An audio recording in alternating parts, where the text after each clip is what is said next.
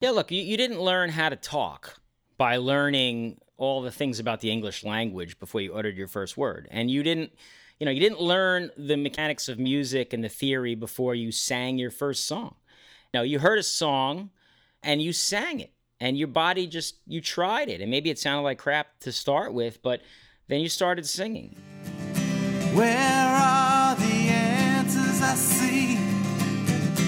Where I need? Answer this for me. Help me to believe. Hey, everybody, welcome back to the Plain Ordinary Dragon podcast. We're so glad you're here today. Thank you for spending some time with us, that most precious resource. Thank you. I appreciate it. Uh, we all do.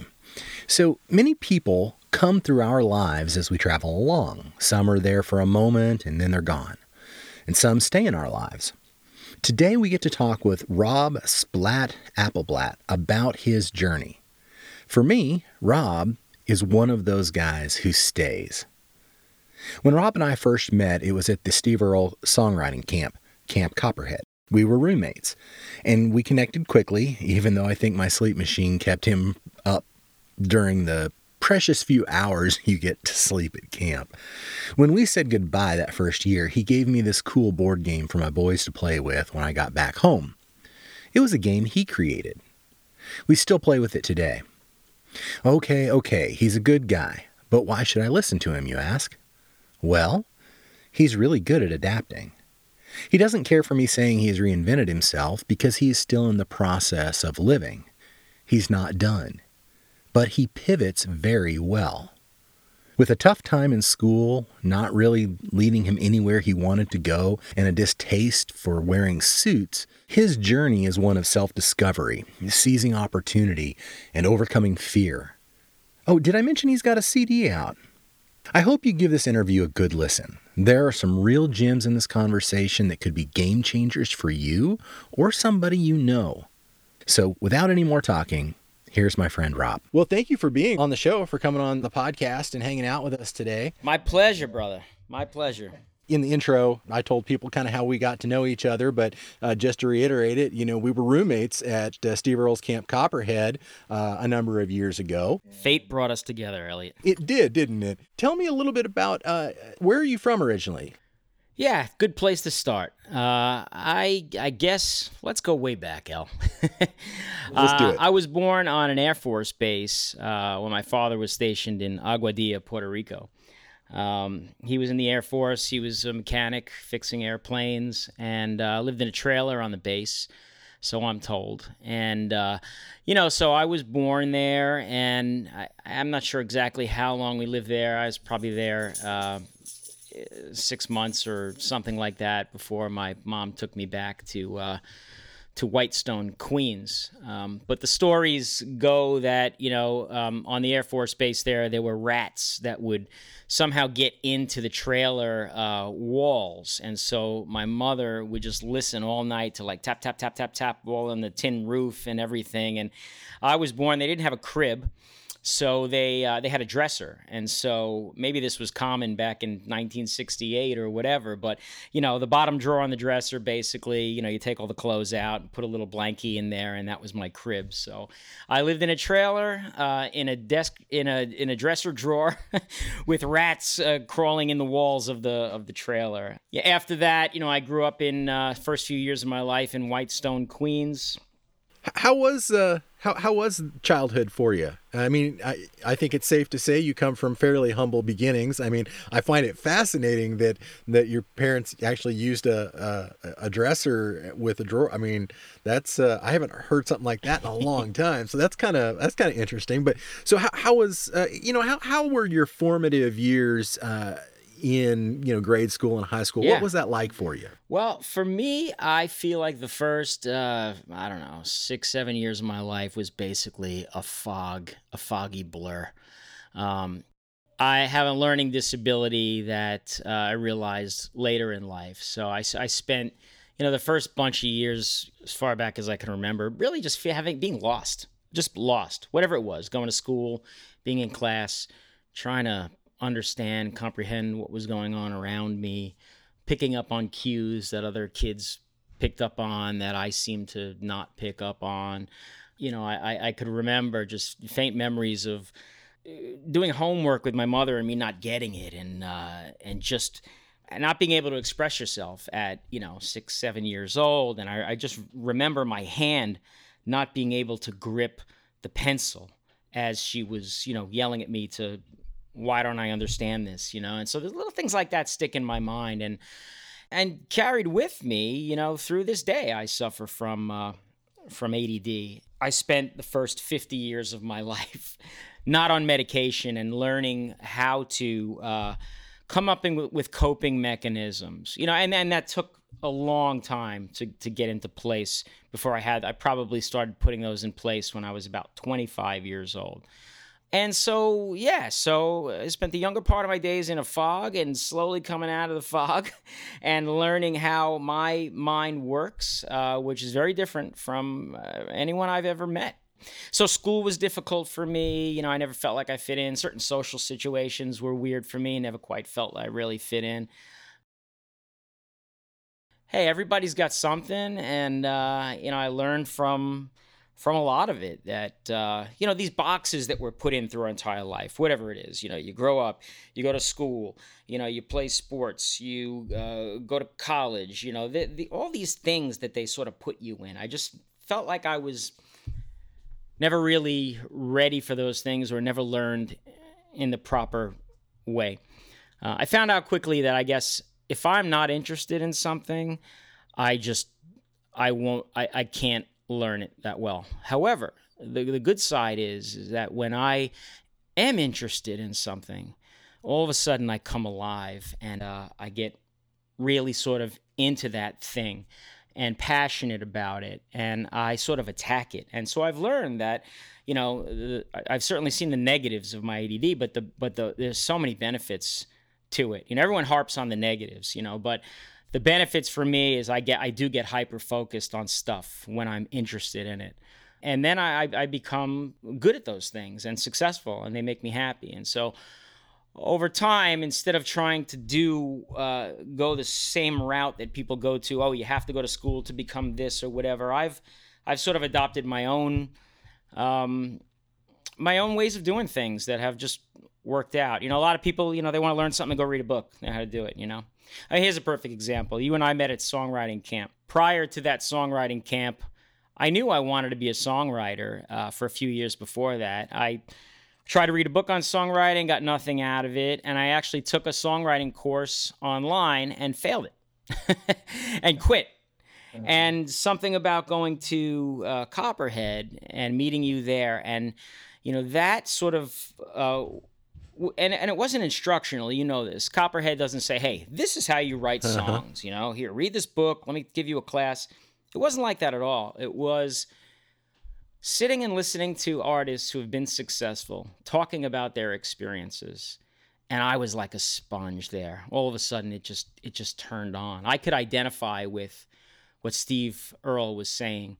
Steve earle as he was talking about his process, I was like, man, some of those things, I was like, man, I do that. I didn't even know that was something, but I do that.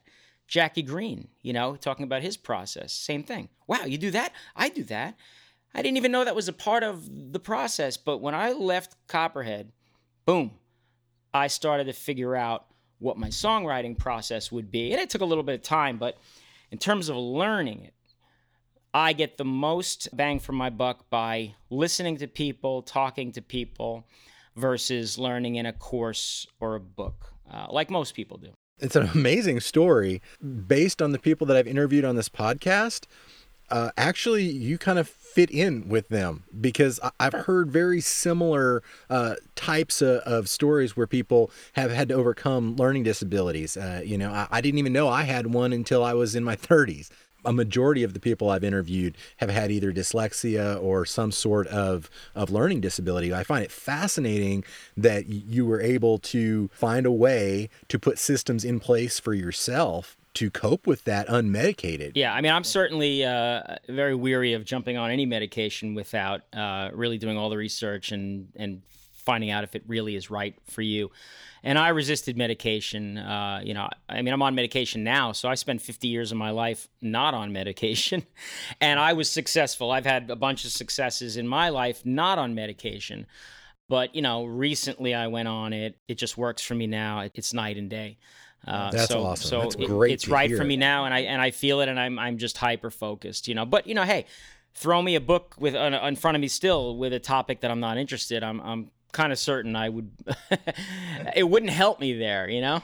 Yeah, I hear you. So, grade school, high school, that was kind of challenging, especially with the learning systems and so forth. And you said something that I kind of wanted to touch on. You said that you kind of knew that you always wanted to write songs and be a songwriter.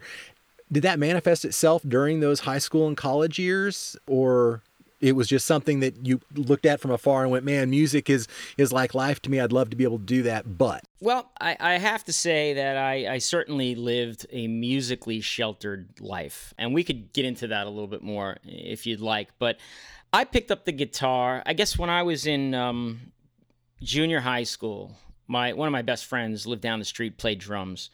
You can hear him playing his drums from down the street. And uh, my mother was friends with his mother. And so, because uh, Tommy was playing drums, my mother said, Hey, do you want to play guitar? I was like, Yeah, sure.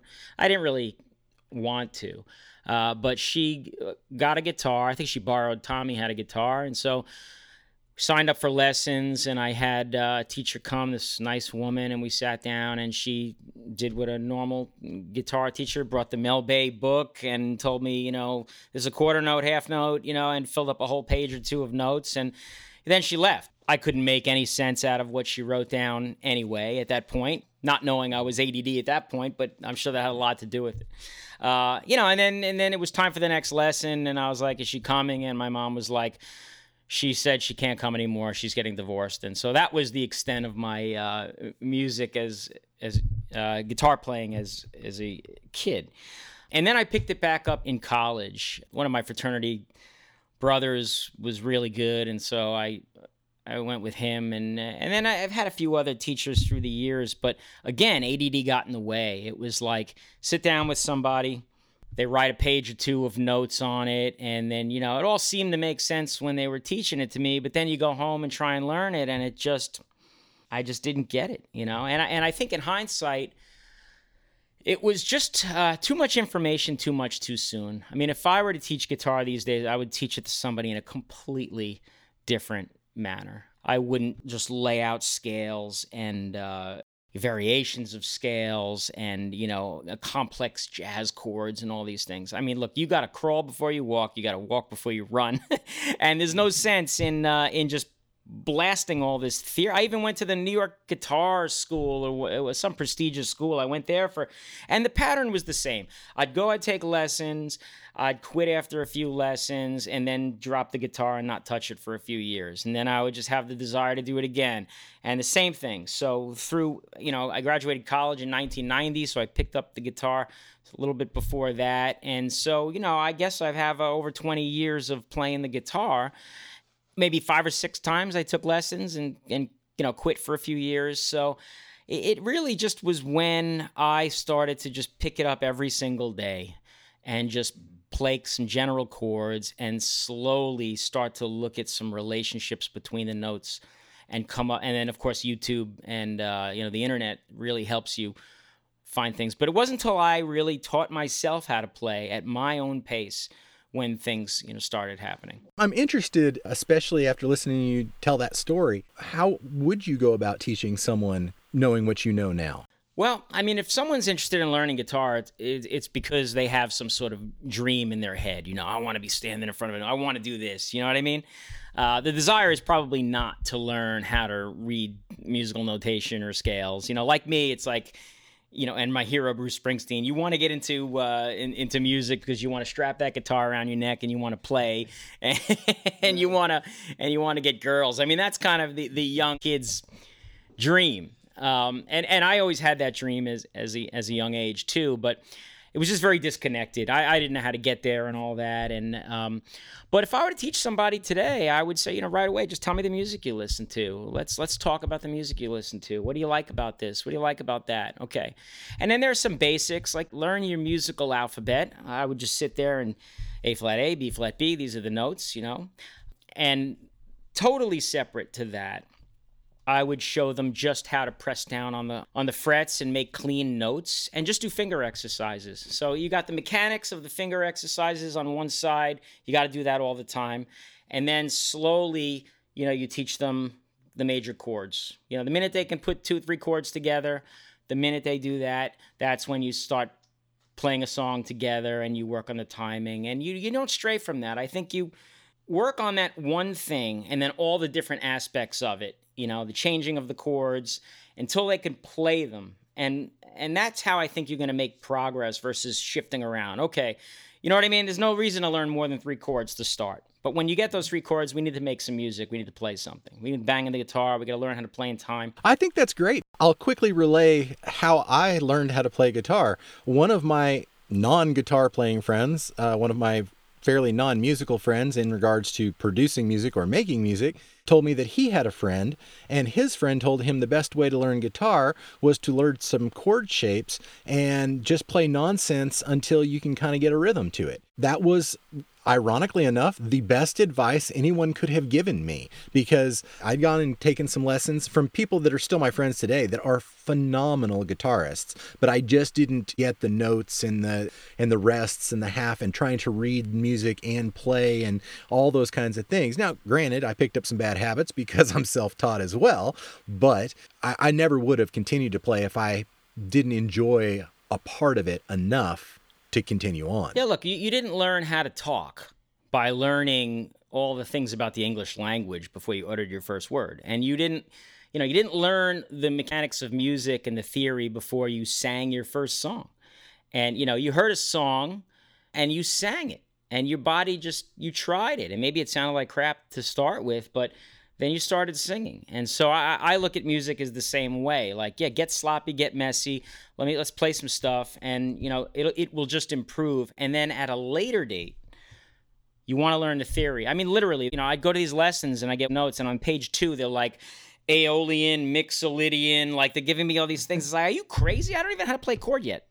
Why are you teaching me this right now? Yeah, man, come on. It's like you're learning chemistry, you know, uh, in first grade. Come on. So, uh, college, you didn't go into the music industry at that point. You, what did you do? Where did you Where did you go from college? Well, back up to college, you know, grew up in Whitestone, Queens for six, seven years or whatever. We moved way out to Long Island to uh, Lake Ronkonkoma. And uh, that's where I, from elementary school through the middle of high school, I lived and then we moved to a town called Syosset, which is closer to Manhattan, the city. You know, uh, not it's not so close to the city, but compared to Lake Ronkonkoma, it's like halfway in between. Tell me again what the question what you were saying. Oh, I was just curious. We'd gotten to kind of into college, and um, we talked a lot about the the musical piece. I'm curious about some of the other pieces. Like, did you go to, to college for music or business or something like that? And then, how, what was your evolution on your journey, really? So, like I was talking about earlier about, you know, the normal things people do, go to school, go to go to high school, college. I don't think I was really ready for college when it was time to go to college. I didn't know what I wanted to do. I had no clue what I wanted to where, you know, I wanted to be when I grew up. And I think that's pretty common and typical of some people. You know, some people know they want to be a doctor and everything. I certainly could have benefited from not going to school and maybe traveling the world or just I was shel I lived a very sheltered sort of childhood and I needed to just I think learn in, in my own way and maybe sort of traveling somewhere uh, would have been better than just forcing me into school. Grades were never that Do good. Do you want to talk about the sheltered piece of that at all um, and clarify or not? Yeah, yeah, I, I don't mind. I, I think the shelteredness has a lot to do with just my ADD and living in my own little world, you know, which, uh, but, you know, on the music sheltered side, um, you know, I remember being in junior high school and I remember seeing somebody's notebook and on their notebook, I guess they drew all these rock and roll band logos. You know, you remember what the ACDC logo oh, looked yeah. like, or Led Zeppelin, or. And I just remember staring at this guy's book, and it just was covered. The whole front page was covered with this beautiful artwork of all these bands, and I loved it. I didn't know why I loved it. I didn't even know the music, um, but you know, I remember looking at this Foghat logo, and I was like, "Man, that's cool. The band must be great." It's almost like liking a sports team because you like the colors and the and the logo on their helmet. It was very much like that. Sure. And uh, but the problem was I my parents never really bought me a lot of music. Back then, it was it was albums and cassettes, but somebody did give us a record player. Uh, my parents just liked 80s disco and stuff, which as a kid, I just inherently hated that because they liked it. But it was on all the time. So Barry Manilow, the Bee Gees, all that stuff was on and stirring in my mind, even though on the surface I was like, I, I hate that stuff. But uh, somehow I, I was able to get myself Pink Floyd The Wall, and I was able to get ACDC Back in Black, and for those about to rock, and Ozzy, uh, maybe Blizzard of Ozz, it might might have been in the early '80s or whatever.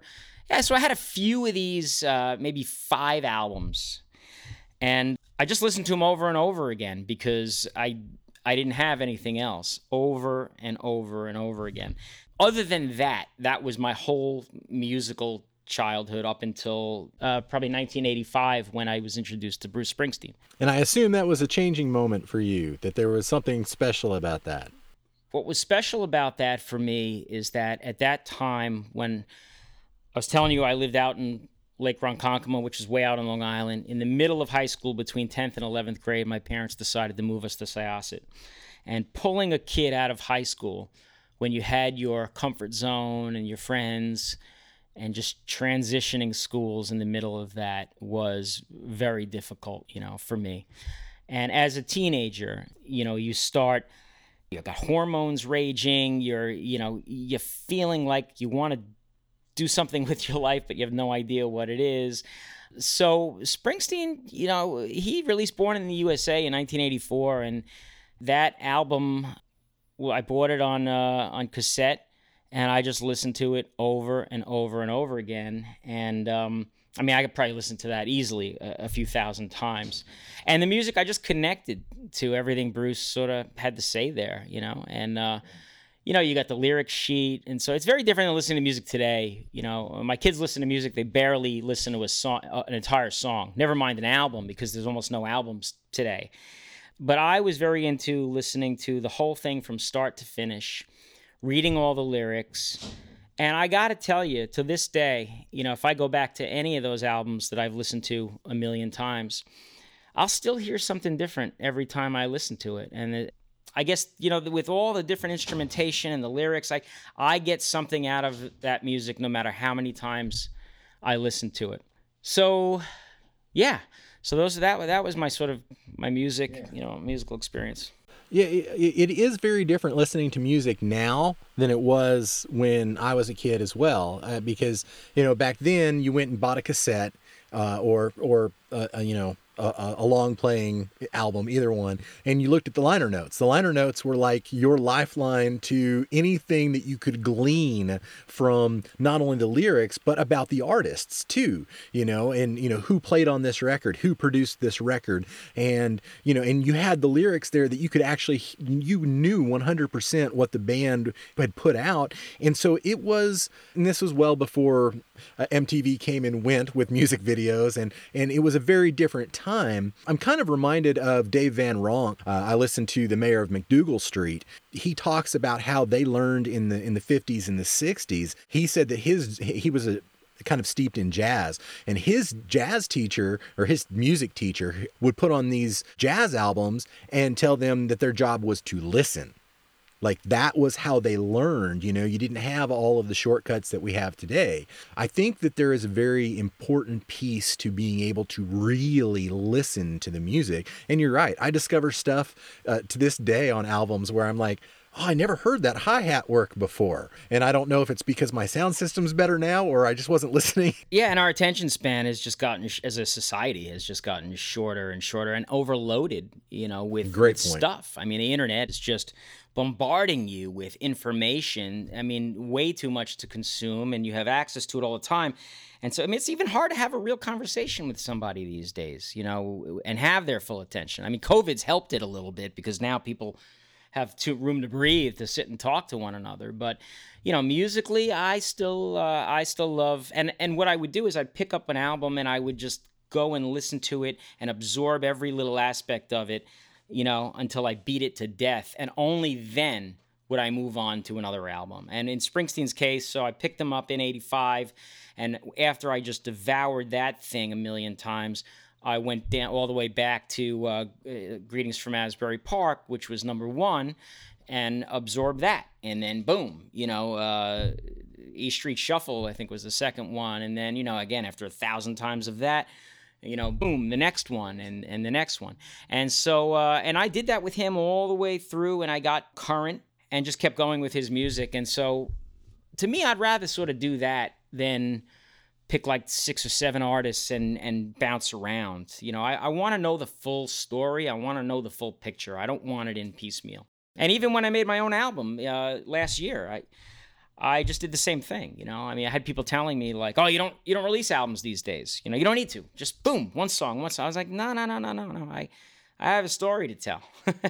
Yeah. I want to tell my Yeah. story." You know. Yeah, and we're going to talk about that album um, for multiple reasons here in, in a bit. But I am curious. So, after you know, when you went into the workforce, and, and I know you've had some success there, what did you end up doing? Uh, so work wise, like so when I, I went, I ended up going to. Um, well, let's go back to the after high school thing. So grade school was never my thing. Test taking was never my thing. I just never did well at it. So I actually went to a community college after school because I didn't know what I wanted to do, and my grades weren't really that great. I actually, you know, focused as much as I could on that one year of community college, and I got my grades up to a sort of A B zone from just being like a C student, you know. And uh, that got me into SUNY Albany, State University of New York at Albany, which back then was a you know a decent school to get in. So I went in as a as a transfer student my sophomore year. So I spent four years there, but still, uh, you know, I never felt connected to anything. They didn't really have any. Um, TV program or something, which I probably would have gravitated towards. So, but I majored in communications. I minored in theater. The theater part was was fun for me. The communications part was all textbook learning, and so I, I that really just didn't interest me. I couldn't couldn't put that to practical use in any way, and so. I got out of school, you know, joined a fraternity there. I mean, I did all the things that you're supposed to do, and I had fun doing it. But um, in terms of getting anything out of it, in terms of an education, look, I got the degree, but again, there was nothing there that, that I was interested in. So after school, I said, you know, I, I know I want to make some money. I don't know what I want to do. I think you can make money in real estate. Let me uh, get my real estate license. So I went and found a class, you know, get your real estate license in two or three weeks or whatever it was. And, you know, I, I just pushed myself to read the books and study. And, you know, still very hard for me, but I, I got the license. Um, and then immediately started working in a building in, in Queens, just showing apartments.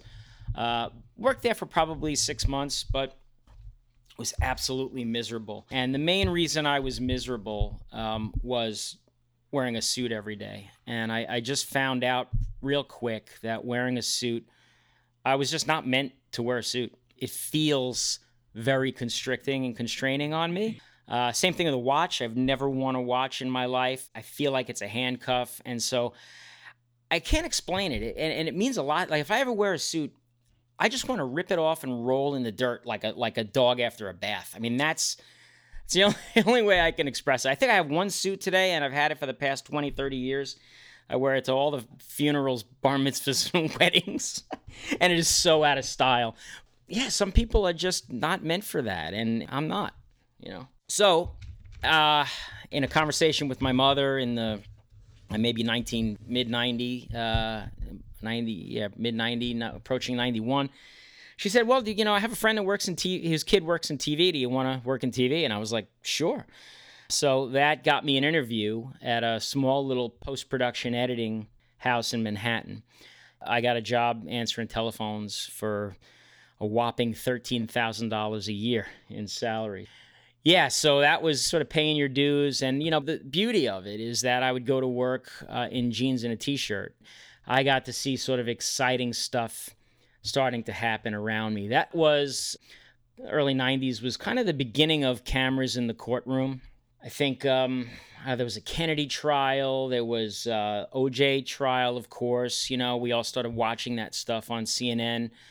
Um, but there was a network called Court TV that launched and they rented the studio at the editing place that I worked at. And so every day I got to see, you know, high-powered attorneys and guests go into this TV studio and talk about the trials of the day. I can remember, you know, I answered telephones and made coffee and stuff. And I remember on my lunch break, I would just sit and outside the master control room, you know, they had all these rooms, um, control, uh, audio, you know, all whatever they were, and I would just sit there and just watch all the the hectic running around. I didn't know what was going on, but I just loved all looking at all the monitors and seeing the guests walk in and out. And so I would do that on my lunch break every day. And then one day, the director of the show um, just looked at me in the hallway and he just said, "You." I got to get Frank out to lunch. I need you on camera right now. And I was just like frozen. I was like, no, no, no, I don't, I don't work here. I'm just watching. I answer the phones. He's like, I know who you are. I need you on camera right now. Okay. And I was just like, okay. and so, you know, they open this, just wait there. And I'm, I don't know what the hell's happening, but you know, this, the studio breaks and, and Frank goes out to lunch and he's like, come on in here. And they had these big, pedestal cameras, three of them, and there's some, you know, news people on the desk, you know, very official looking. And he said, "Listen, here's the deal. Put these headphones on. Here's the zoom on your right. Here's the how you turn it. You know, it's really straightforward. Really simply, you do exactly what I fucking tell you and do not deviate at all. Are we clear?" I was like, yes. and, you know, it was really simple. So he talked me through it. He's like, all right, move your camera over to the right push on your thumb. That's your zoom. Zoom in, zoom in, zoom in. Stop. Don't fucking move. Think the red light goes on, you know? Right. And, you know, he's like, You're doing good. Hold it tight. You know, this is all in the earphones. And then the light goes off. He's like, Good. How do you feel? You know, I, I, you know, right, frame up the guy on the left. You know, okay, okay, further left, further left. Stop. Don't fucking move. you know, and uh, I still remember his name, Dominic, and um, you know, it's just uh, I always look back to that moment because I walked out of there. You know, first of all, I was nervous as hell, but I walked out of there just feeling like I said to myself right then and there, "This business is for me." I I didn't care. I was making thirteen thousand dollars a year at that point. I was just I was excited that I I found some sort of beginning of a purpose.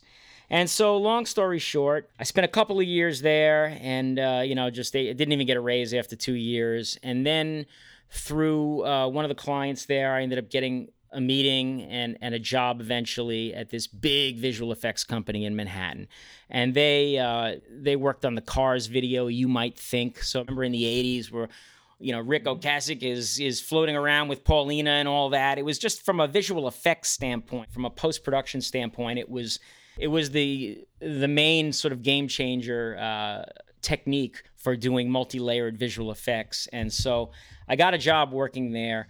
So many things going on around me. I had no clue, but I was I was so happy, and it was a bump in salary. And even though I was working in the videotape library, um, I was just really, really happy to be there. And uh, I ended up spending about eight and a half years working there. I worked my way up from the bottom to be a a producer uh, of visual effects, and and the owner of the company was, you know, just a, a super smart and creative uh, man in the business. And I just watched and learned, and you know, I think ultimately just said that's the guy I think I need to learn from, and and modeled myself uh, through years after him, you know, and and so you know, eventually I uh, I started my own visual effects post production company uh, about a decade later in, in 2003, which I called Suspect. And I had a partner who was an operator on one of the machines. And we serviced all the advertising agencies, you know, uh, the big ones in New York. And um, you know, I, I couldn't I couldn't go home without turning on the TV at night and not seeing something that we worked on. I mean, we worked on all the big brands from you know Nike and Pepsi and uh, just all the biggest brands that that were advertising on TV. And uh, you know, it was wonderful. We had the best clients, we had the best uh, employees. We ran a company that was fun to work at, and we worked hard and we played hard. It was very gratifying until the whole industry changed and and the money really went away, which sort of leads me to recent years. You know, after 14 years, uh, we closed up the company. Made sense to. You know, we had 20 full time employees, many of them making over six figure salaries, and you know the the budgets really just weren't there anymore in in that type of content like it used to be to support that business model that we had of very very expensive you know equipment and personnel. So we shut it down, and uh, right around then is when I started to get depressed because I got so much. I had I had passion and purpose about what I was doing with my company, and when that was gone and I lost that, I just got you know in, in a little bit sort of a, depressed. I called it a mini depression, but yeah, I was I was looking for something I, I didn't have anymore in my life, and so I, I would just pick up the guitar, which was sort of always there, but now I was picking it up daily, and really it just made me feel better, just playing little songs here and there, and and then in uh, March of 2017, I I decided I need to do an open mic. I was terrified of it, and I have a history of sort of tackling fears in my life. Uh, if you ask me about the snakes, I'll tell you a little bit that, about that after. So I went down to an open mic and I was just terrified. And after I did it, I felt like this huge relief of happiness. And so, you know, next day I went and found another one and, and another one. And since I closed my company and I wasn't working at that time, I just got rabid with it. I just kept doing it. I mean, I was doing open mics five days a week or six days a week and just learning so much. And I just got addicted to it. And there, right around then is when uh, someone told me about Camp Copperhead.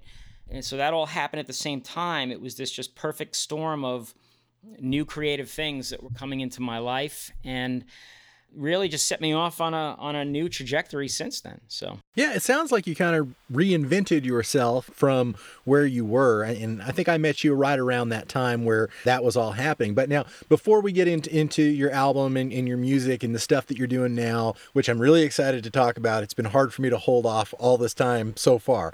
But you're the only person I have ever known who's created a board game like you know we were roommates at camp and you gave me this board game for my kids. And and to this day we pull it out and play it and have fun with it. We may not follow the rules because you know my youngest is four but we have so much fun with that thing. So I, i'm just i'm kind of curious just a little bit about that. And then we're going to get into your album too. Yeah sure. I mean look i don't have any experience whatsoever at that point. I didn't in sort of gaming or board games. I never certainly had a big interest in that. But I'll tell you, man, it uh, sometimes, it, and, and this is true with music too for me, the way I learn music, is that I learned to pay more attention to the little subconscious voice that floats around in your head. If someone would have told me that, I would have been like, man, you're crazy. I don't know what you're talking about. But I just started listening to these little things that I imagine they happen in everybody's head. And I'll tell you exactly how that board game came about because it, it, just I I sit and I analyze it lots, right? Because I had had no interest in games, no interest in inventing anything, but it just happened, and, and something happened, and it, and I seized the that opportunity. And so, picture this: I'm going to work like every other morning. My daughter uh, was by the front door in our living room area, and she was uh, maybe six years old at that point. We had a wooden tic tac toe board that somebody gave us with like X's that you could pick up and hold, O's, right? They were like made out of wood. And she didn't know how to play that game. But what she was doing was just standing the X's up and balancing balancing them on top of each other like a kid plays with blocks. And as I said goodbye to her, I noticed she had three X's in a row stacked up. And so I said, Goodbye, honey. Hey, you got three X's in a row. You won straight up.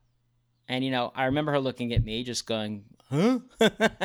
and uh, so I walked out the front door, and the first thing I said, Man, that shouldn't be called tic tac toe. That should be called tic stack toe. And uh, it stuck. And so, you know, I made a a memo in my phone. When I get to work, let's talk to some people at work. I, had, you know, I had this company making TV commercials, so I had designers and 3D, you know, CAD artists and stuff working on staff. So as soon as I got to work, I sat with one of those artists. I said, "Give me, give me a few minutes of your time here. Make me an X and an O in a 3D space, and let's just place these things down and play a game." And so we did it, and it, and it worked surprisingly well. Then we ran into a couple little snafus with it, and, and I said, you know what? Expand the, the thing from instead of three by three, let's play four by four. And once we did that, all those little snafus went away, and the game started to take on real competitive gameplay. And next thing you knew, there were four or five people coming over, and everyone was saying, "No, put it there, put it there," you know. And we were we were doing it, and it was uh, it was just coming together. And so we played with it. At that time, there was a company called Shapeways where you know you can send 3D objects and you know upload them, and then like two weeks later they come delivered in the mail, and you actually start prototyping on your own. And it was fun. I'd always wanted to do that, and but now there was a reason to do it, and so we were doing it. And we went ahead and we made this prototype of the game, which was amazing.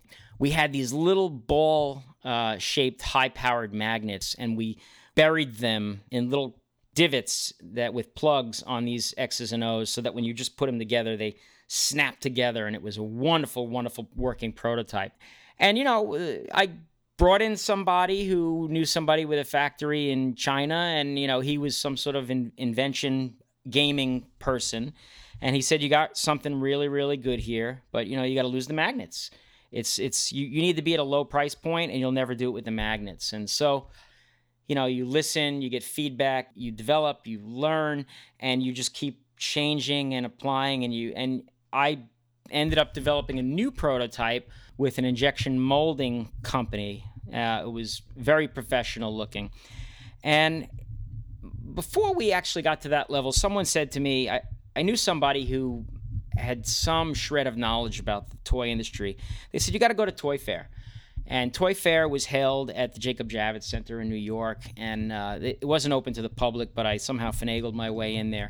And I was just walking around head on a swivel, A, looking for someone that's done my game, which I didn't find. And B, every time I saw a young person, I would stop and say, hey, you know, uh, what do you got here? And I would ask questions about, you know, their game toy. And it turns out there was some young inventor, and I would just start asking questions like, where do you go to invent something? How do you do it? And writing down, scratching notes down. And I, I walked out of there inspired. I said to myself, I got 12 months. I'm going to be here next year with a booth that looks amazing like like that one and uh, with a prototype, and I'm gonna do it. And uh, it, it, turns out that was in 2012, uh, 12, uh, and it was one of the best years we had ever had at my video company.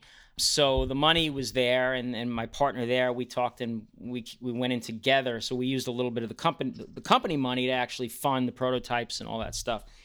It was a goal, and I said we're going to be here. And so sure enough, we worked on that all year with an app we wanted a digital component to it and wonderful prototypes. We made videos.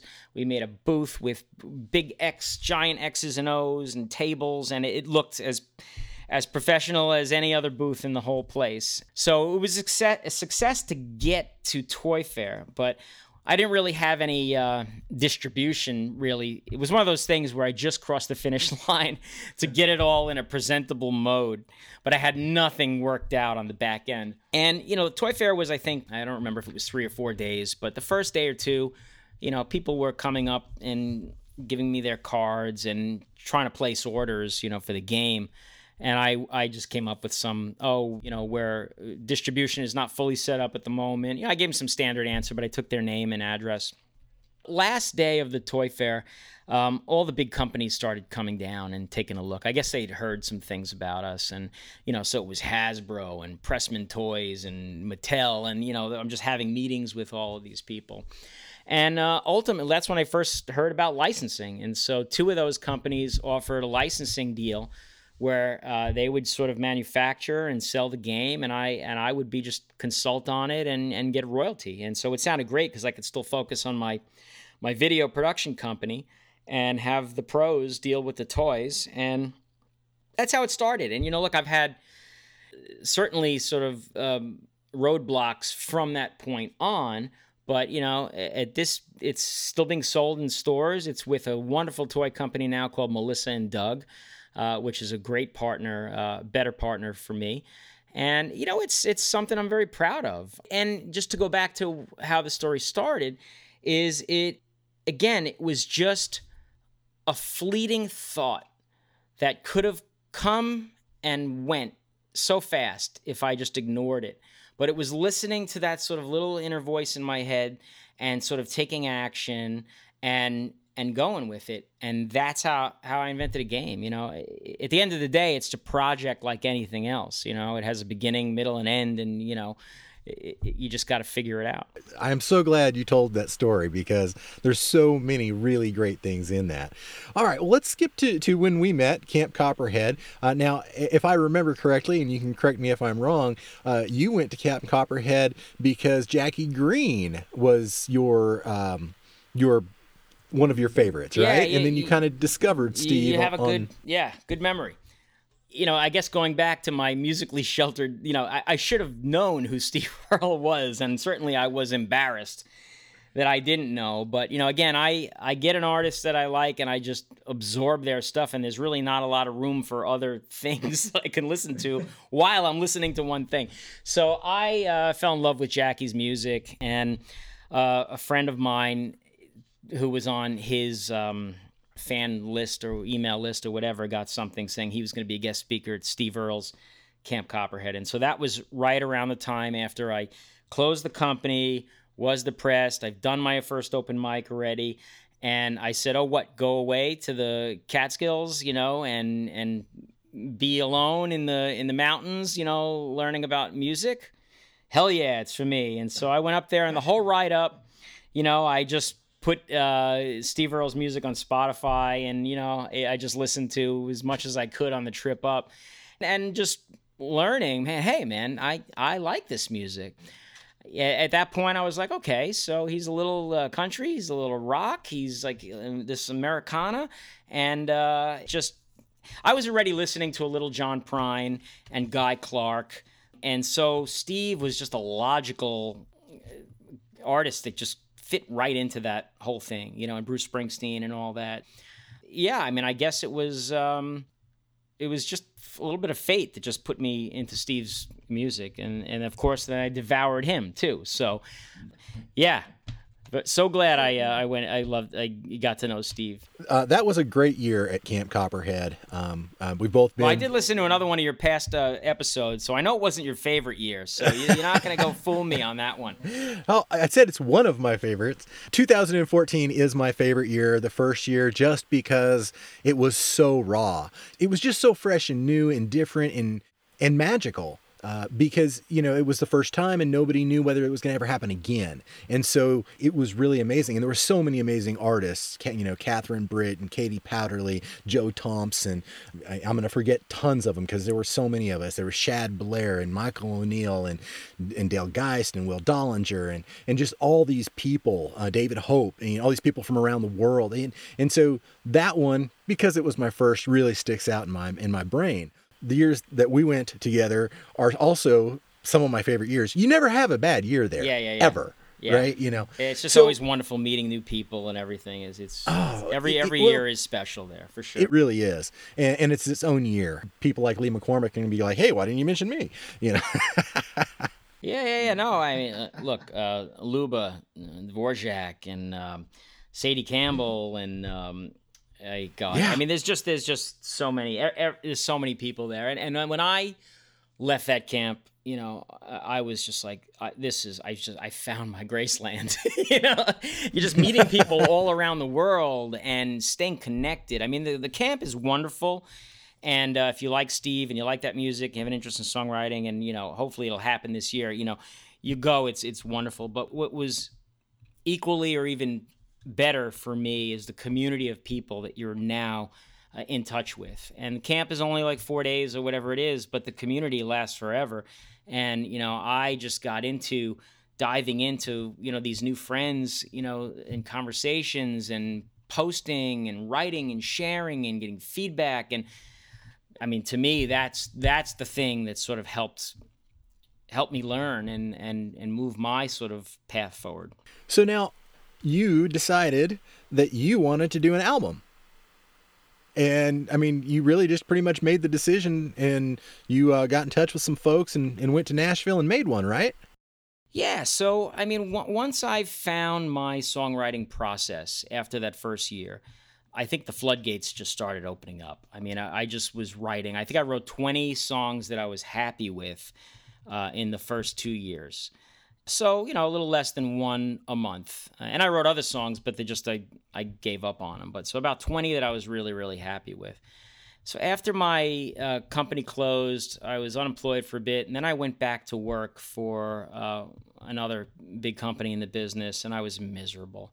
It just after working for yourself for many years um, with your own process and procedures, and then going to have to work for somebody else, it just didn't work. And so during that phase, I was I was writing, but you know I had limited time mostly I was doing open mics in New York City, as many as many of them as I can get my hands on. When that job ended, I said, okay, now I'm looking for work, but hey, this is a perfect time to make that album because I had 20 songs and I just got to pick like 10 of them that I really like. So one of um, my friends from Camp Copperhead, Adam Stengel, you know, I became friendly with. He uh, had a, an album or two or a few of them that he he'd done, and so he kept telling me, "You got to go to Nashville. You got to go to Nashville." And I, I couldn't comprehend that. I was, how does a guy like me go to Nashville? I, I you know, I, what am I gonna do there? Walk to the airport and say hi. I'm here to do an hour. I, I just it didn't compute. But he just kept saying, "Call my guy. Call my guy. Call my guy." And so uh, eventually I did. And after one little conversation, he made me feel so comfortable uh, that I just booked the flight and and went down there. And he and he said, "Look, let's let's not." bite off more than we can chew. You know, you don't know if you're gonna like working with me. You know, it might not be a good fit. You know, forget the album. Just let's pick four songs you want to do. I was like, ah, that's weird. You know, I I want an album. you know, and uh, but I took his his word on it, and we did four songs in five days. It just was magical. Everything about it. I mean, it is, I, I had really no money to get a hotel room. He's like, sleep, sleep in my house, you know, and uh, and I did, and I got along really well with the producer Steve Werbelow down there, and he was great. And it just, it, he had a, a studio in his house, and so instead of going into the city and working in a you know big studio, paying by the hour with all the all the stress that comes from that, he had a whole setup in his house. He was like, well, here's the plan for today. You know, we're gonna eat dinner we're gonna, you know, do vocals. Then we're gonna take, you know, an hour break, and I want you to have a couple of shots of uh, of whiskey. And we're gonna do takes again into the night. We're gonna do looser takes, you know. And so he just come up with this plan, but having the um, the ability to to do it whenever we wanted to at the pace that he wanted to, instead of having to book time at a studio, was the way to go for me. It took all the pressure and stress off of what recording could be like under uh, time constraints. And uh, anyway, we did those those uh, four songs, and I was just in awe how amazing those songs sounded and how the musicians really brought them to life. And we loved working together. And so I said, you know, hey, uh, what do you think about doing those additional six songs? I mean, do you think I need to go home and then get a flight back? You know, he's like, maybe I'll just stay. And so he said, let me make a couple phone calls. And all the musicians were going back on tour in another like two weeks or something. So there was a perfect window of time to do it now. And so I ended up changing my flight on that last day and I ended up staying 14 days and we cut 10 songs in 14 days, you know, with rough mixes. And then, you know, he, he took another month or so to get the mixes right and then the mastering process. But it all came together and we released the album in mid July of last year. So it's it's basically about a little about a year now that it's been out. So and it's a great album. I love hearing your songs. You know, I got to hear you know some of your stuff before you recorded it, and you know since you put it on the album, uh, very similar to with Tom Surzak who was on last week. It's so.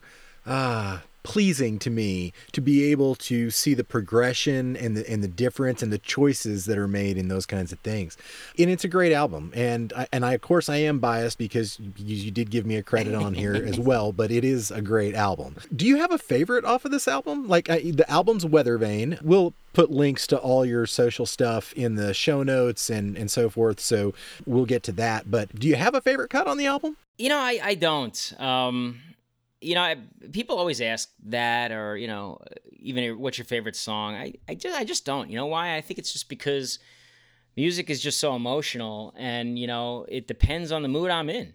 You know, if mm. I'm in sort of a little bit of a reflective mood about something, then a song that that's has those themes in it will, might be my favorite that I connect to at that time. And I don't. I mean, there there are songs I end up playing out live more, and those songs I think maybe just translate better to one uh, guitar in an acoustic setting and harmonica. So you know, songs like Caroline and Thunder Mountain um, and Weather Vane are, are songs that I sort of play frequently out.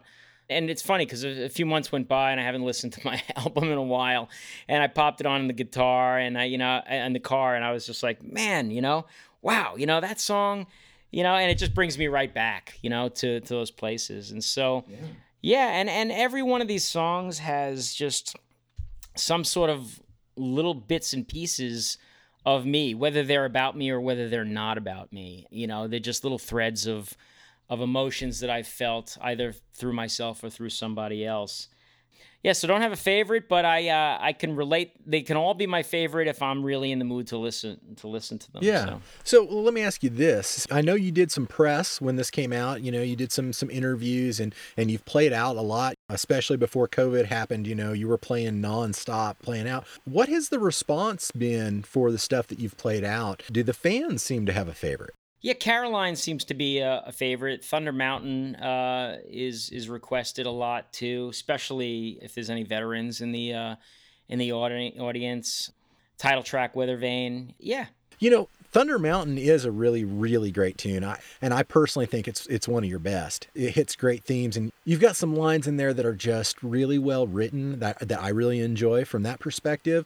Uh, and then you've got some in there that that they're well written, but they really how do I say this? They're well written in a blue collar sort of way, in that it really punches you in the in the throat when you hear it, and you're like, oh, I wasn't really expecting that here, you know, kind of thing. But it really makes the point. It's a great tune, and there's there's not a bad cut on your album. How did Thunder Mountain come about? Is there a story behind that?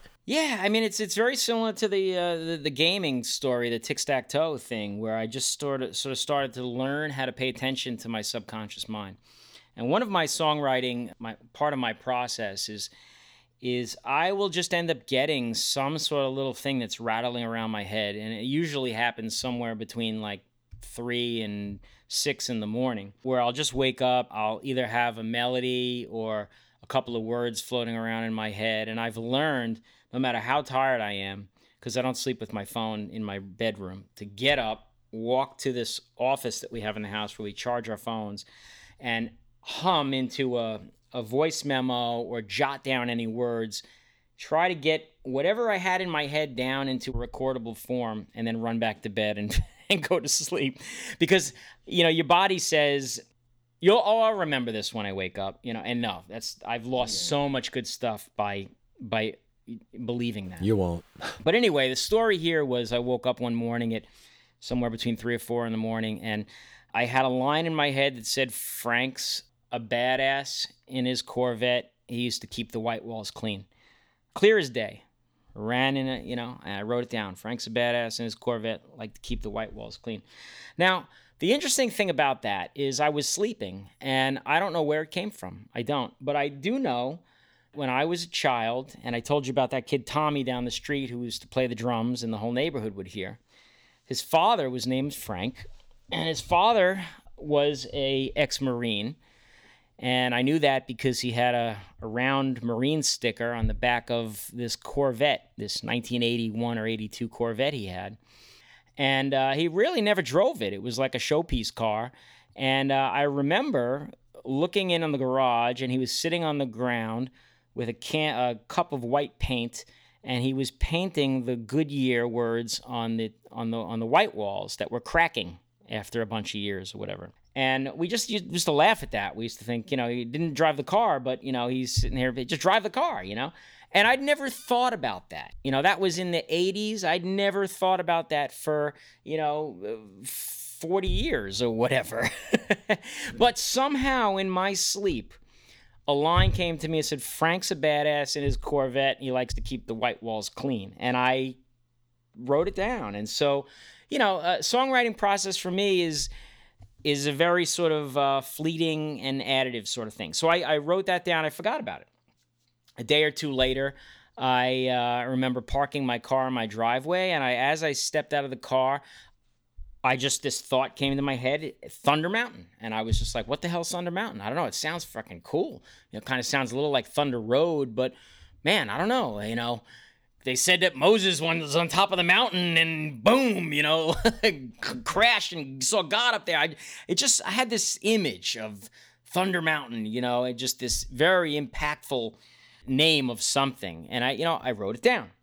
And so, you know, maybe a day later, I came back and I looked at what I'd written down. I said, you know, let me put Thunder Mountain in Google. And so I did. And what one of the things that came up was um, a racetrack in Syracuse, New York, was called Thunder Mountain. And so I was like, oh, okay, cars. Oh, wait, I got that other thing. Frank's badass, the white walls, you know. Ah, maybe Thunder Mountain's the title of that song. And and Frank's a badass. Who the hell's Frank? Oh, he's a Marine. And so, you know, I just start writing these thoughts down. And so, you know, that particular day, I sort of, you know, came up with a verse of the song and, and then put it down. And I ended up telling this story about this, um, this uh, sort of gung ho, uh, everything going for him. You know, he's got the girl, he's got the car, he loved to race cars, he's the king of the track you know, all is good, but he, he's a badass and he enlisted and he went to war and, uh, you know, got his legs blown off. And, um, you know, and then he's sort of, you know, just when he's home after the, after fighting, you know, just thinking back on decisions he's made in his life and reflecting on it. And, and the song's a little bit ambiguous. It's, it's, I've written in a way that, you know, it, you know, I didn't want to tell anybody, you know, um, how he really felt. You know, does he reg- did he, did he regret his decisions? Is he happy with his decisions, regardless of what happened? And I sort of let it left it a little bit ambiguous for for the listener to kind of figure out on their own. But yeah, I mean, it's it's it's a story about um, sacrifice and sort of living with uh, the choices that you make in life.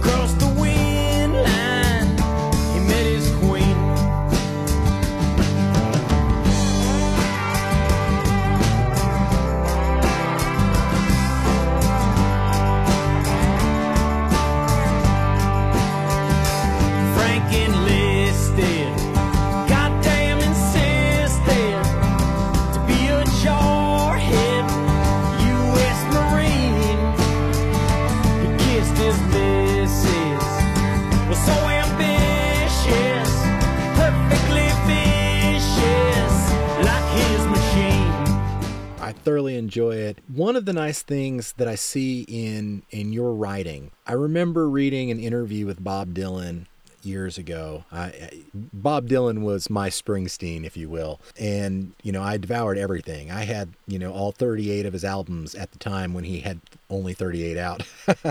Something that he said, I, I was I was actually reading an interview about uh, a song that he wrote that a lot of people don't know. The important part that I wanted to bring to light here was he said that was a song written about someone else's experience. I tried to get inside their experience and and write it from that perspective. He then went on to say, "I wish that songwriters would do more of that these days." So that's always been something that I have looked for in people's music ever since then. And that's one of the things that I really like about especially Thunder Mountain is you're trying to get into other people's realities and bring their stories up. Just bring uh, some some view to it and that's a that's an amazing thing for a songwriter to be able to do. Uh, Tell us a little bit about Weather Vane because it is the title track. Tell me a little bit about it. Yeah, well, I mean, Weather Vane uh, is is basically a story about a, a traveling musician who is uh, been everywhere. He's seen everything. You know, he goes from one town to the next town, and um, you know, he's got just a bunch of stories, and he's enjoyed his uh, his travels, and he's met many many people. but uh, he's sort of. I chose Weather Vane because uh, for the title track of the album because it's um, he basically goes. The metaphor is he just is goes wherever the wind takes him. You know, where are we going today? We're gonna go south. We're gonna go east. We're gonna go west. What are we gonna do? And he meets people and has a great time doing it. Um, but at the end of the day, he's sort of missing something that's sort of um, connects him with family and uh, a place to live. You know, he's a troubadour. You know, he his home is the road, and so there's there's really something lost um, that he's sort of yearning for is to sort of get back that um, the roots that he's sort of given up. Um, I think it's a story of every sort of musician. It's talk about Steve Earle. You know, it's kind of a story like that. You know, I mean, you sit down with Steve and he'll he'll talk your ear off about this show, that show, this town, that town. You know, um, but the end of the day, is you know he spends most of his time on the road.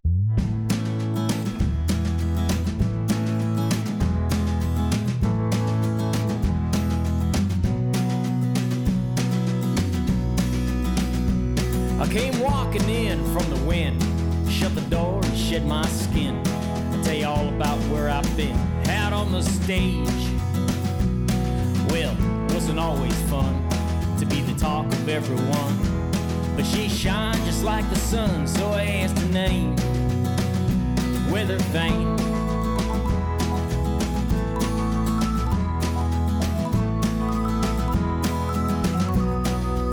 She grew up on Nisqually grounds, not too far from a mining town, where her daddy was beaten down, and he did the same.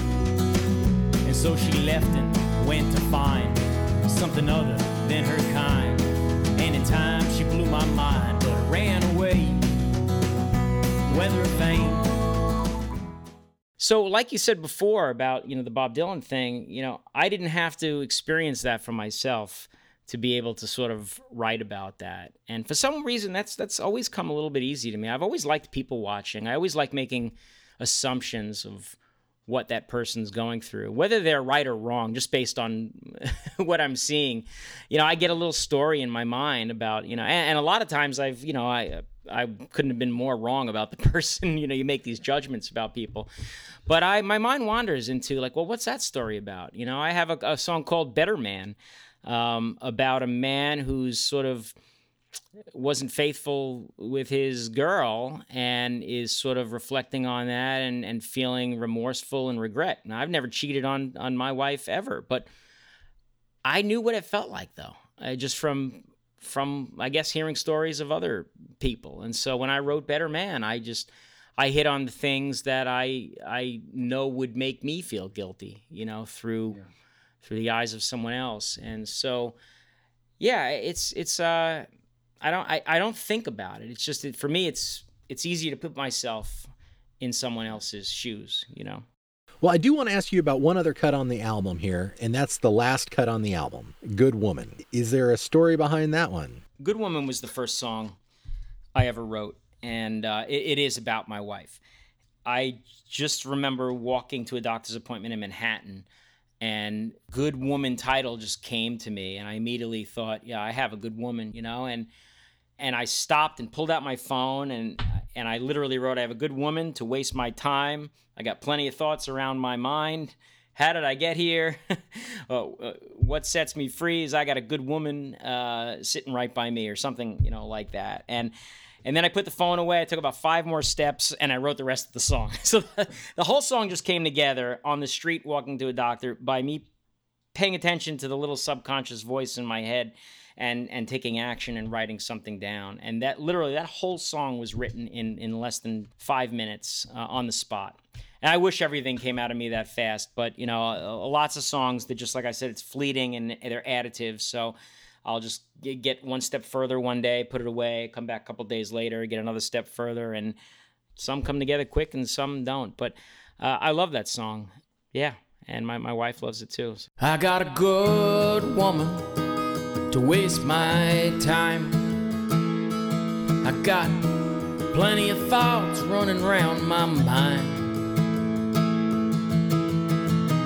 How did I get here? What sets me free is I got a good woman standing right by me. But there've been times when I couldn't see ahead of me.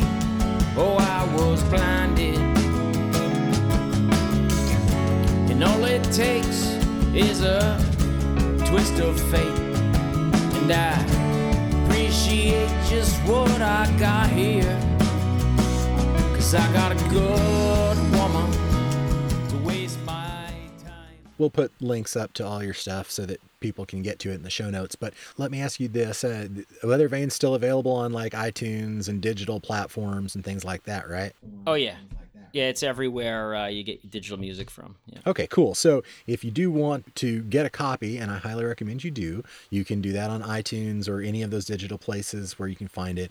I mean, if you really need a CD, I'm sure it's in that format as well somewhere. So um, we can definitely get you hooked up there. To kind of bring us up to, to date a little bit more, now that we're all dealing with this global pandemic, that has effectively, at least fairly effectively killed the music industry, independent artists and their venues to make money. And it has been uh, a- as challenging for them as it has been for any group out there.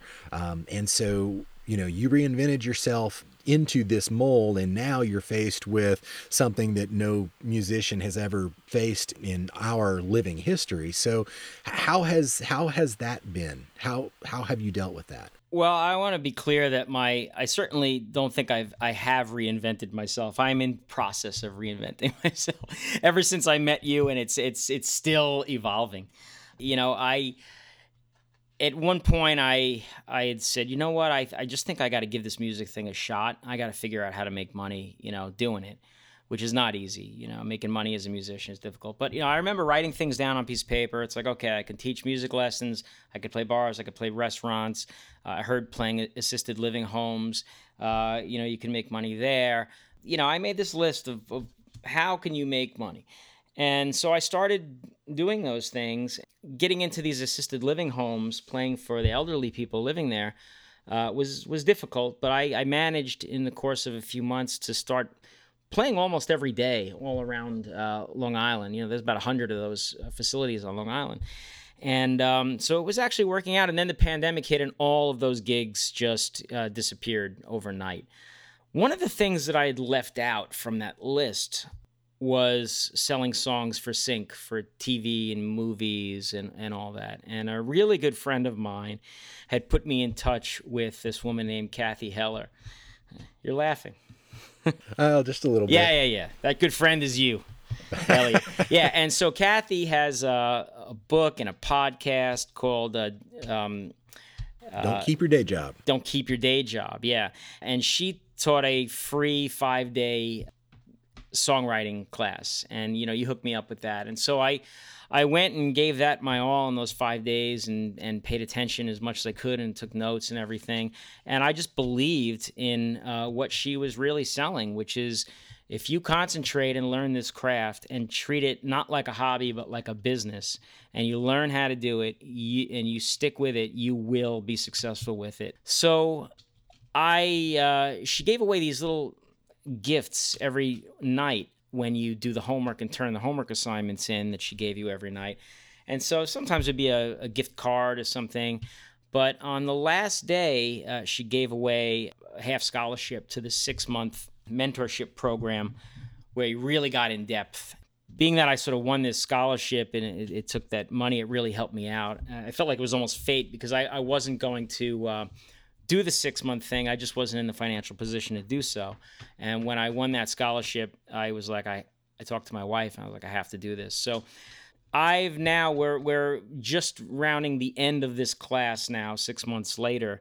And I have um, five songs. One of them is done, uh, five songs in production that are all sort of writing for specifically for selling them for TV commercials, TV shows, or films and stuff. And so I have now my artist side where I just write things that I find, you know, uh, I want to write about. And then I have this sort of business side where I apply all these principles and with the intention of trying to pitch a song, you know, for a particular brand or something. And so, uh, yeah, I've uh, the course was wonderful.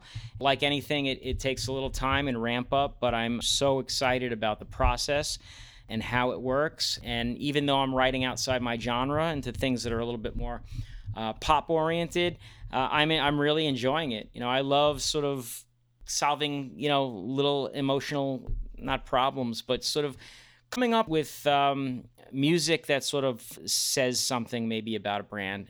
So I'm very excited about it. Yeah, thanks. I'm super you. excited for you, man. That's really awesome. The Scent Keepers is a that's really her sweet spot in in all the different things that she does. And there is a a common Cathy uh, Heller thread that goes through my podcast because she was a mentor of mine uh, as well. I'm gl- I'm glad that worked out for you because you never know what's going to happen when you when you tell somebody, hey, you know, maybe check this out or whatever. You know, it can go well or badly. So you ne- you never really know. But now um, before before I let you go, and I want to be cognizant of your time. We've been talking for a while now, and I really appreciate the time. I really do. Tell me a little bit about your dance and play stuff, regardless of our political views and and how we see the world and so forth. I think we need a little bit more joy in our lives, a little bit more dancing and and so forth. So, uh, if you'd tell me a little bit about that project, uh, I I would be grateful. Yeah, well, it's funny. It, you know, in Cathy's class, you know, she talks about uh, making mistakes and being sloppy and give yourself permission to be sloppy. And she would just say, just just write a song that's just fun and uplifting and blah blah blah. And you know, so when I sat down to kind of do that homework assignment, I I I picked these sort of chords that I I used to use when I would go to a live gig and I would tune up, exercise my hands. I had this little thing that I made up. And I said, let me play with these. Maybe I can make a song out of that. And so I started rearrange them a little bit differently. And when I started playing it, I was just dancing in place. Like, and I don't dance. I'm the guy that, like, when we go to a wedding or a bar mitzvah, my wife tries to pull me up to the dance floor. I'm like, nah, nah, nah, I'll sit back here, you know? But I was just, I was trying to put words to it. And I was, I was like, man, I just, what a groove going on here. I said, this, this just should just be called Dance in Place. And so I, I titled the song Dance in Place. And because I was, moving and dancing, and and the title was now Dance in Place. I was like, man, I don't even know if I need words on this thing. I think I could hear like lead uh, guitar and keyboards and all this stuff going. I think I think the, the instrumentation is going to take center stage, and I think you know we were all in quarantine at that point, so my mind was thinking like, you know, maybe this is a way to get people around the world to dance together and then um, I had these sort of inspirational uh, thoughts. Well, how, how could the world come together? Because the George Floyd thing was going on, and it's and it just seemed like this country and this world is just everybody is so disconnected from one another. Uh, I don't remember a time in my life that's that's been this messed up. You know, politically. you know, we're in the middle of a pandemic. It just it just everything felt like was pointing towards I needed this song needs to try to bring people together. And I and I and music is a universal language, and so that's one of the reasons I was like, nah, I don't even know if I want lyrics on this thing. I just want the music to make somebody feel good, whether they're in Africa or New Zealand or here or wherever, and just get people to sort of express themselves by dancing in place and sort of holding up, you know, positive messages.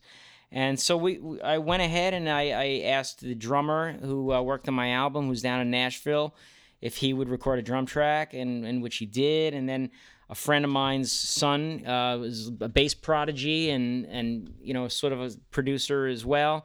And so he uh, helped put you know did the mix and did the bass track and you know co-produced it with me and everything. And and it just sort of came together and once I had a rough mix, I sent it out to everyone I knew on my social media and you know, people just said, I'll dance, I'll dance, I'll dance. And, you know, so using the technology with Zoom and, you know, just iPhones, people shooting themselves, you know, I just started to get, man, I think I had like 60, 60 submissions of, of video being sent to me to this song that I had. And, uh, you know, I asked a, a, good buddy of mine who, uh, this video editor at one of these big companies in Manhattan. And so he was happy to help me do it. It's, everyone just came together to do it. And uh, so I released that um, a few weeks back as a, a video people dancing and and it's on spotify and apple music and everything there too and so it, it was a nice project that sort of took on its own uh, direction in the course i didn't try to make it be something it just sort of it led me to where it wanted to be I'm very happy with how it came out and the collaboration. You know, it's, a, a feel good piece. You know, you can't watch it and not smile. You know. Yeah, it's a great piece, man. I mean, like the video is is is, and it's a fun song, and I mean, he just it is. It kind of gives you that thing. It reminds me. I don't know if you I remember some of the early days on the internet based just because of what I do. Uh, but there was a guy that did this dancing thing. It was called Where in the Hell is Matt? If you ever get a chance, you should check that out. The original one. He's done subsequent ones since then. But the original one he did, and I don't remember how many years ago, 10 or 15 years ago now, was just him dancing, doing this little jig thing that he does all over the world wherever he was visiting. And then he got a, a, sponsor, saw that he was doing that, and they sponsored him to go around the world. And so he was just, and he went to places like Rwanda, you know, where just horrific things happened and he would just go stand and dance and all these little kids would come up and dance with him you know and and he would go to, to india and, and and dance with people there and it was exactly the kind of thing you're talking about where music is this universal language and it didn't matter the politics didn't matter. What mattered was the people and coming you know being able to to see each other as people. And and so i'm super pumped about your your dance in place because it's just it's such a great it's a, such a great thing. And, I and man is there anything better than being able to bring people together especially in the in especially here in the US where things are more divisive now than they have possibly ever been yeah uh, and it just always seems like there's just you know wherever you get your news from it just it just seems like there's you're bombarded with all this bad news you know, all the time and it's it's yeah. it's just too much i mean i I stopped just even watching the news, you know, or even getting my news every day just because it's just depressing. You read all the headlines and you're like, man, man, we're going down the toilet fast here. And uh, and so that that song to me was a little bit like therapy. It was just like, hey, come on, you know, let's dance together and let's just be happy. And it really, it just sort of brought me back up, you know uh, yeah. put a smile back on my face. Well, it's, it's it's a great tune. Well, thank you for being on the show, man. I Thanks really really appreciate me. it. Um, you know, you've you've always supported the podcast. You've been a plain ordinary dragon for as long as I've known you. I can't thank you enough for being here. It's a great conversation. I really enjoyed it. Is there? Do you have any parting words that you want to leave with anybody, or? Well, yeah, sure. I mentioned. Uh, I guess I mentioned to you earlier. I said, ask me about the snakes, so I might as well, as long as I came back to me. You know, when I was a, a kid, I had a phobia, horrible phobia of, of, snakes. And I can remember waking up in the middle of the night, uh, many, many nights, and thinking that snakes were going to get me. You know, they're under my bed. So no matter what time it was, I would stand on my bed and I would take a running two step leap off my bed so I could jump as far away from the snakes as I could. And uh, I'd never seen a snake or anything, but you know, fast forward now to when I went to SUNY Albany and I was, you know, uh, my first year of college, second year of, of college. And this guy comes to introduce himself, and he walks in my room, and he's got a snake around his neck. And that was the first time I'd ever seen a snake in real life. And he's like, "Hey, man, how you doing? I'm Mike." And and I just I just froze, and every single hair on my whole body just stood up. And I think I just screamed at the top of my lungs and jumped on my bed like you know, like a, a it's just a scared kid and I was just like, get out, get out, get out, you know, uncontrollable, you know, fear. And he's like, all right, you know, it was it was a little garter snake. It wasn't like it was anything, but I was completely terrified. And I remember it took like hours for me to just get my composure back. I was just rocked from within. And then uh, I remember a couple of weeks later, I was at the the mall with my roommate, and um, we were in the pet store, and I was just found myself transfixed at a garter snake in a glass tank. And I was it was the first time I was like inches from the thing. And I was just watching it move, and I was just, how does this thing move with no legs? And I'm watching the muscles all move, and I was just in awe. And he, my my buddy said, just buy it, man. It's twenty bucks. And I just felt this sense of empowerment that I'm now an adult. I'm at college. I have twenty dollars in my wallet, and I'm terrified of this thing. And I just went on a whim and I just bought the thing. And so we brought it back to my dorm room. You know, it comes with like two clips on the tank. I bought like four sets of extra clips and I got home to my room and I had clips all around each edge and I put my weights on top of it, it's funny it was comical i had this little tank and i had weights on top of it clips all around it and then books on top of the weights i mean it looked comical i had stuff you know, piled yay high. And I slept with a flashlight. And I remember the first, you know, few weeks, I just wake up in a panic in the middle of the night, shine the flashlight to make sure it was still in there and it didn't get out. And over the course of uh, six months, I had a friend come and feed it, and while I'd clean the tank, they would hold the snake, and eventually I would pet the tail. Eventually, I'd hold the tail, and eventually, I got to the point where I would hold the snake. And you know, it, it took about six months, but I I literally got over a phobia uh, that was so bad in six months, and and then I gave the snake away to somebody, and I, I bought a, a more beautiful, colorful snake called the corn snake as a baby that I saw. And that snake ended up having some sort of um, parasite and it died.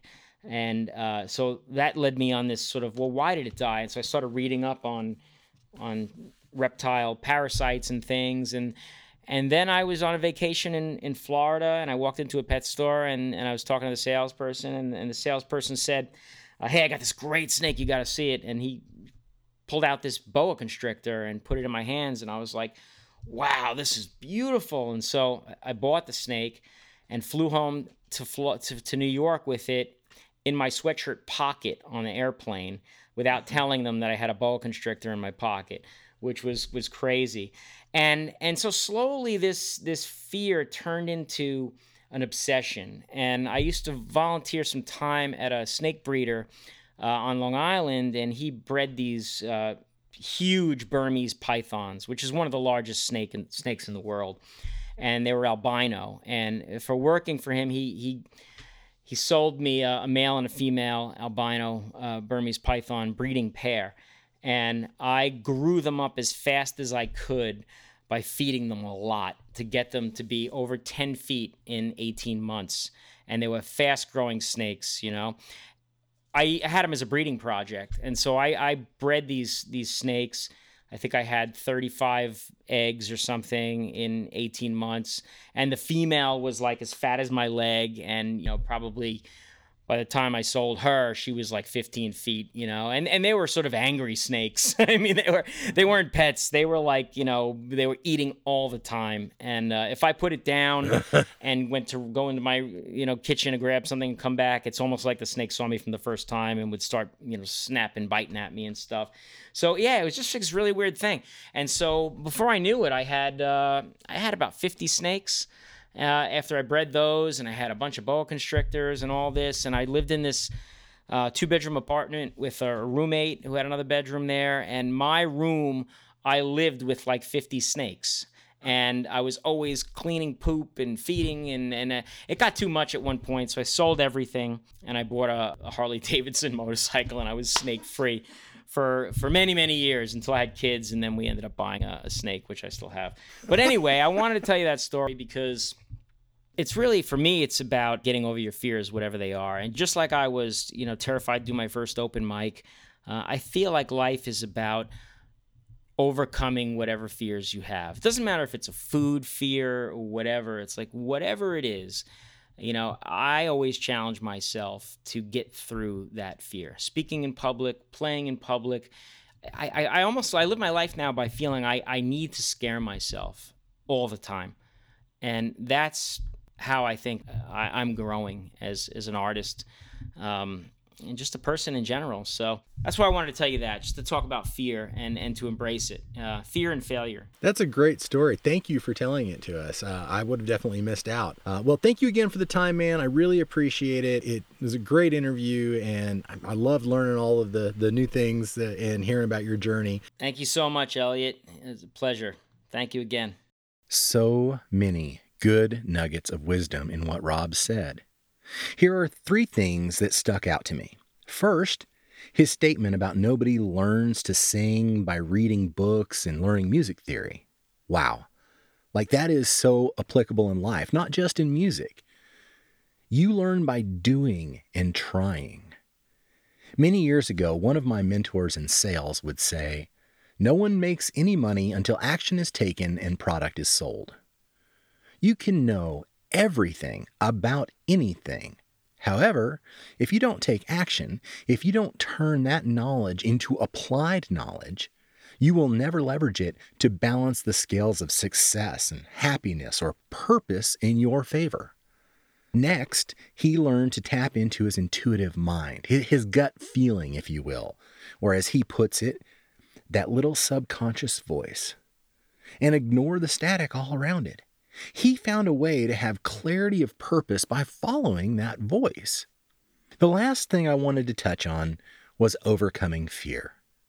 Rob has gotten into a regular practice of getting out of his comfort zone by facing his fear.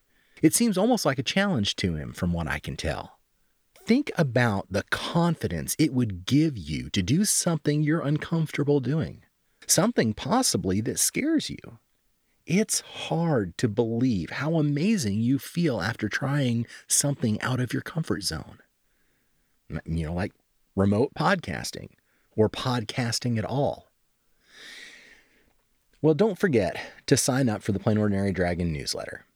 You can do that at https colon forward slash forward slash plainordinarydragon.com forward slash subscribe. Uh, or just plainordinarydragon.com forward slash subscribe. And if you sign up for the newsletter or share this episode on social media uh, with the hashtag weathervane and hashtag plain ordinary dragon. Either any one of those either share it on on facebook or or instagram or twitter or whatever whatever it is use the hashtag plain ordinary dragon and hashtag weathervane. And uh, or if you haven't signed up for the newsletter yet do that and you'll be entered and you have a chance to win one of rob's cds and let me tell you, it's a good CD. You should definitely get it. Even more so if it's free. Thank you so much for being a part of our, our family here at Plain Ordinary Dragon. And as always, you might be plain and you might be ordinary, but you're a dragon. You can do amazing things, and we can't wait to hear your voice in this world that so badly needs it. There were no answers there. Where are the answers see? Where are the hopes I need? Answer.